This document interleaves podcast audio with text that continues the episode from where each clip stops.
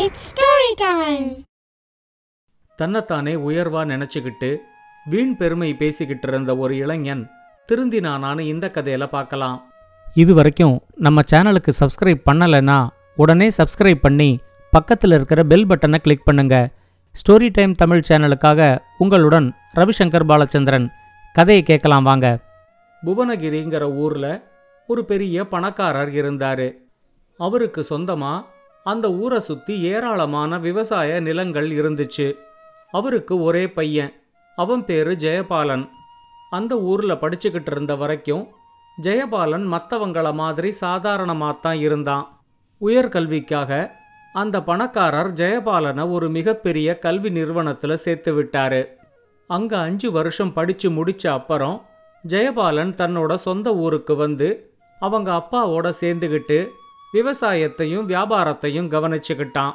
இப்பதான் அந்த பணக்காரர் ஜெயபாலனுக்கு ஒரு புதிய பழக்கம் வந்திருக்கிறத கவனிச்சாரு.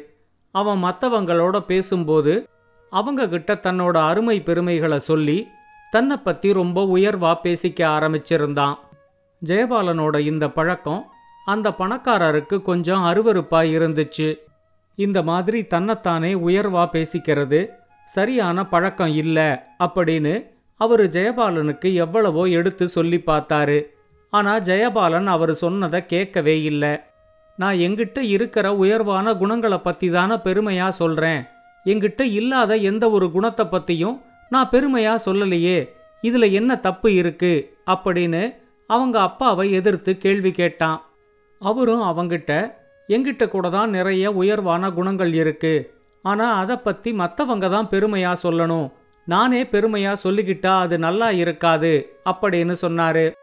ஜெயபாலனை எப்படி திருத்துறதுன்னு தெரியாம அந்த பணக்காரர் ரொம்பவே தடுமாறி போனாரு. இந்த சமயத்துல ஒரு நாள் ஜெயபாலனோட மாமா அவரோட வீட்டுக்கு வந்திருந்தாரு. அவர்கிட்ட ஜெயபாலனோட இந்த புதிய குணத்தை பத்தி சொல்லி அந்த பணக்காரர் ரொம்பவே வருத்தப்பட்டாரு. அப்ப ஜெயபாலனோட மாமா சொன்னாரு இப்ப இருக்கிற நிறைய இளைஞர்களுக்கு தன்னை பற்றியே உயர்வா பேசிக்கிற இந்த பழக்கம் இருக்கு. நீங்க ஜெயபாலனை என்னோட வீட்டுக்கு அனுப்பிவிடுங்க. இந்த பழக்கத்தை நிறுத்த முடியுமான்னு நானும் முயற்சி செய்கிறேன் அப்படின்னு சொல்லிட்டு ஊருக்கு கிளம்பினாரு. அவர் ஊருக்கு போன ஒரு மாசம் கழிச்சு பணக்காரர் ஜெயபாலன் கிட்ட மாதவன் மாமாவுக்கு உன்னால ஏதோ ஒரு முக்கியமான வேலை நடக்கணுமா? அதை உன்னால மட்டும்தான் செஞ்சு கொடுக்க முடியும்னு அவர் நினைக்கிறாரு. நீ மாமா வீட்டுக்கு போய் அவர் சொல்ற வேலையை செஞ்சு முடிச்சிட்டு வரியா? அப்படின்னு கேட்டாரு. இப்ப ஜெயபாலன் அவங்க அப்பா கிட்ட பாத்தீங்களா? என்னை பத்தி அவருக்கு ரொம்ப நல்லாவே தெரிஞ்சிருக்கு. என்னால செய்ய முடியாத வேலை எதுவுமே இல்லைன்னு தான் இந்த வேலையை செய்யறதுக்கு அவர் என்ன வர சொல்லியிருக்காரு? என்னோட அறிவையும் திறமையும் பத்தி அவருக்கு நல்லா தெரிஞ்சிருக்கு. உங்களுக்கு தான் தெரிய மாட்டேங்குது. நான் இப்பவே கிளம்பி மாமாவோட ஊருக்கு போறேன் அப்படின்னு சொல்லி மாதவனோட ஊருக்கு கிளம்பி போனான். அவனை பார்த்த உடனே மாதவன் அவங்கிட்ட சொன்னாரு நான் இன்னும் ரெண்டு நாள்ல பக்கத்துல இருக்கிற பெரிய நகரத்துக்கு கிளம்பி போக போறேன். அங்க பொன்னுசாமின்னு ஒரு பெரிய வியாபாரி இருக்காரு. அவர்கிட்ட எனக்கு ஒரு வேலை ஆக வேண்டியிருக்கு அவரை சந்திக்க போகும்போது உன்னையும் கூட கூட்டிக்கிட்டு போகலான்னு தான் உன்னை வர சொன்னேன். அவரோட அறிமுகம் கிடைச்சா அது உனக்கும் பயனுள்ளதா இருக்கும் அப்படின்னு சொன்னாரு. மாதவன் சொன்னதை கேட்டதும் அது வரைக்கும் ஜெயபாலனுக்கு இருந்த ஆர்வம் அப்படியே குறைஞ்சு போச்சு. அவன் மாதவன் கிட்ட அவர் என்ன அவ்வளவு பெரிய அறிவாளியா? என்னை விட அவருக்கு அறிவும் திறமையும் அதிகமாக இருக்கு அப்படின்னு நீங்க நினைக்கிறீங்களா? அவரோட அறிமுகத்தால எனக்கு என்ன பயன் கிடைக்கும்? ஒருவேளை என்னோட அறிமுகத்தால அவருக்கு வேணா ஏதாவது பயன் கிடைக்கலாம் அப்படின்னு சொன்னான். ஜெயபாலனோட இந்த குணத்தை பத்தி மாதவனுக்கு ஏற்கனவே தெரிஞ்சிருந்ததுனால அவன் சொன்னதை அவர் ரொம்ப பெருசாக எடுத்துக்கல. மாதவன் அவங்கிட்ட சொன்னாரு எது எப்படியோ இப்போ அந்த வியாபாரி பொன்னுசாமியால் எனக்கு ஒரு மிகப்பெரிய வேலை ஆகணும். எனக்கும் அவரை ரொம்ப தெரியாது. எப்போவோ ஒரு தடவை அவரோட அறிமுகம் கிடச்சிது. அவருக்கும் இப்போ என்ன ஞாபகம் இருக்கான்னு தெரியாது. எது எப்படி இருந்தாலும் இப்போ அவரால் எனக்கு ஒரு வேலை ஆகணுங்கிறதுனால யார் அறிவாளிங்கிற விவாதத்தில் இறங்க வேண்டாம். நம்ம வேலையை மட்டும் நாம் முடிப்போம் அப்படின்னு சொன்னாரு. அவர் ஜெயபாலனையும் கூட்டிக்கிட்டு வியாபாரி பொன்னுசாமி இருந்த நகரத்துக்கு வந்து சேர்ந்தாரு. அவர் கூட வரும்போது ஜெயபாலன் ஒரு மிகப்பெரிய அறிவாளி எப்படித்தான் இருக்காருன்னு பார்ப்போம் அப்படின்னு நினச்சிக்கிட்டே வந்தான். நகரத்துக்கு வந்துட்டாங்களே தவிர மாதவன்கிட்டையும் பொன்னுசாமியோட சரியான முகவரி இல்லை. அவர் ஜெயபாலனை கூட்டிக்கிட்டு வியாபாரி பொன்னுசாமியோட வீட்டை தேடி நிறைய தெருவில் அலைஞ்சுக்கிட்டு இருந்தாரு. அவரோட வீட்டை பார்த்தா என்னால் அடையாளம் கண்டுபிடிச்சிட முடியும். இந்த தெரு வழியாக வந்த ஞாபகம்தான் இருக்கு அப்படின்னு சொல்லிக்கிட்டு ஒவ்வொரு தெருவா அவர் போய்கிட்டு இருந்தாரு. ஜெயபாலன் அவர்கிட்ட இப்படி தெரு தெருவா அலைஞ்சுக்கிட்டு இருக்கிறதுக்கு யாருக்கிட்டையாவது விசாரிக்கலாம் அப்படின்னு சொல்லிட்டு அந்த வழியா வந்துகிட்டு இருந்த ஒருத்தர்கிட்ட வியாபாரி பொன்னுசாமியோட வீடு உங்களுக்கு தெரியுமா? அப்படின்னு கேட்டான்.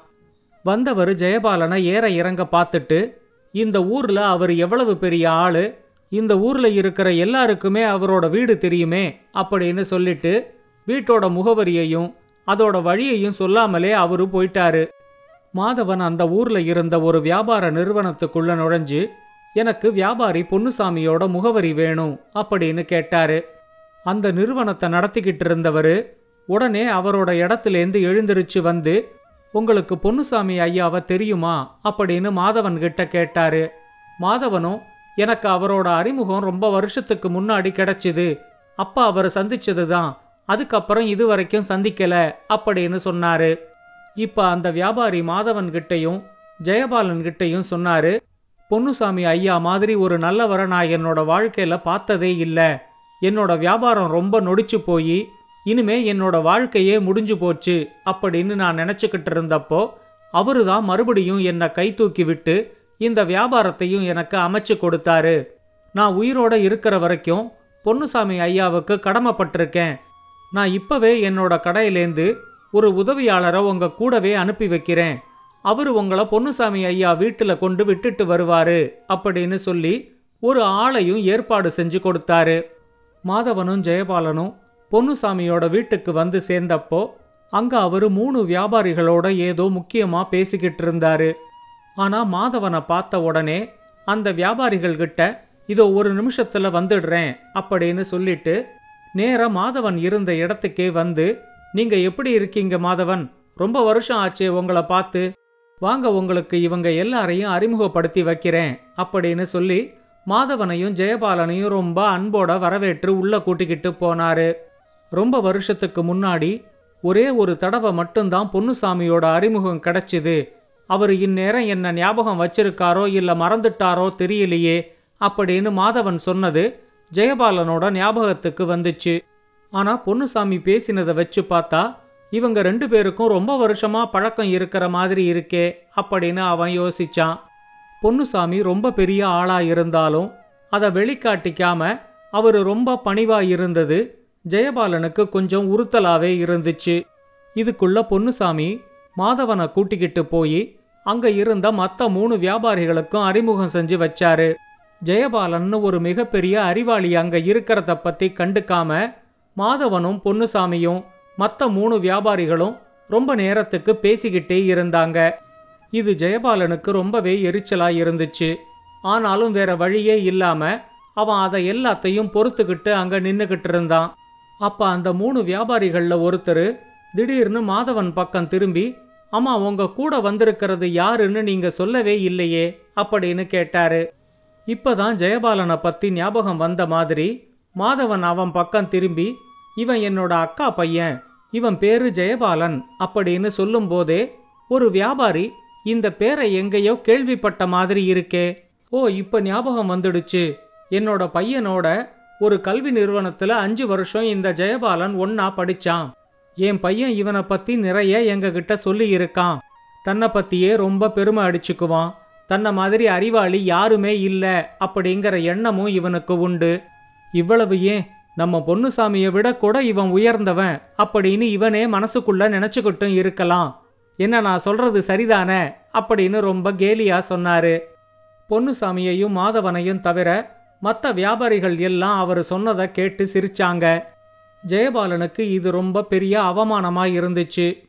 ஆனா அந்த சூழ்நிலையை மாத்துற மாதிரி பொன்னுசாமி வேற ஏதோ சொல்லி சமாளிச்சு கொஞ்ச நேரம் பேசிக்கிட்டு இருந்துட்டு அவங்க ரெண்டு பேரையும் அனுப்பிவிட்டாரு.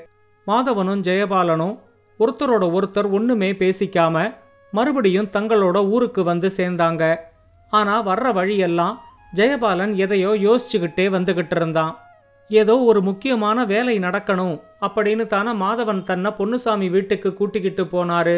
ஆனா அங்க முக்கியமான வேலை எதை பத்தியும் பேசின மாதிரியே தெரியலையே அப்படின்னு அவன் நினைக்கும் போதுதான் அவர் சொன்ன அந்த முக்கியமான வேலை தன்னோட வீண் பெருமை பேசுற பழக்கத்தை நிறுத்துறது தான் அப்படின்னு ஜெயபாலனுக்கு புரிஞ்சிச்சு.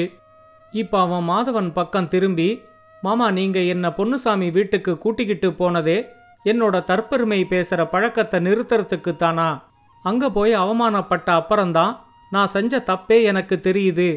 மற்றவங்க நம்ம புகழ்ந்து பேசினாதான் மதிப்பு. நம்ம நாமே புகழ்ந்து பேசிக்கிட்டா அது மதிப்பு கிடையாதுங்கிறத இப்போ நான் நல்லா புரிஞ்சுக்கிட்டேன் அப்படின்னு சொன்னான். மாதவனும் சிரிச்சுக்கிட்டே இதை நான் நேரடியாக உங்ககிட்ட சொல்லி இருந்தா உனக்கு புரியாது. உனக்கு புரியுற மாதிரி சொல்லணுங்கிறதுக்காகத்தான் பொன்னுசாமியோட வீட்டுக்கு உன்னை கூட்டிக்கிட்டு போனேன் அப்படின்னு சொன்னாரு. இந்த கதையை பற்றின உங்களோட கருத்துக்களை ஸ்டோரி டைம் தமிழ் யூடியூப் சேனல்லையும் பாட்காஸ்ட்லையும் பின்னூட்டத்தில் கமெண்ட்ஸாக பதிவு பண்ணுங்க. இந்த கதை உங்களுக்கு பிடிச்சிருந்தா லைக் பண்ணுங்க கமெண்ட் பண்ணுங்க ஷேர் பண்ணுங்க. மறக்காம ஸ்டோரி டைம் தமிழ் சேனலை சப்ஸ்கிரைப் பண்ணுங்க. அப்படியே பக்கத்தில் இருக்க அந்த பெல் ஐகானையும் கிளிக் பண்ணுங்க.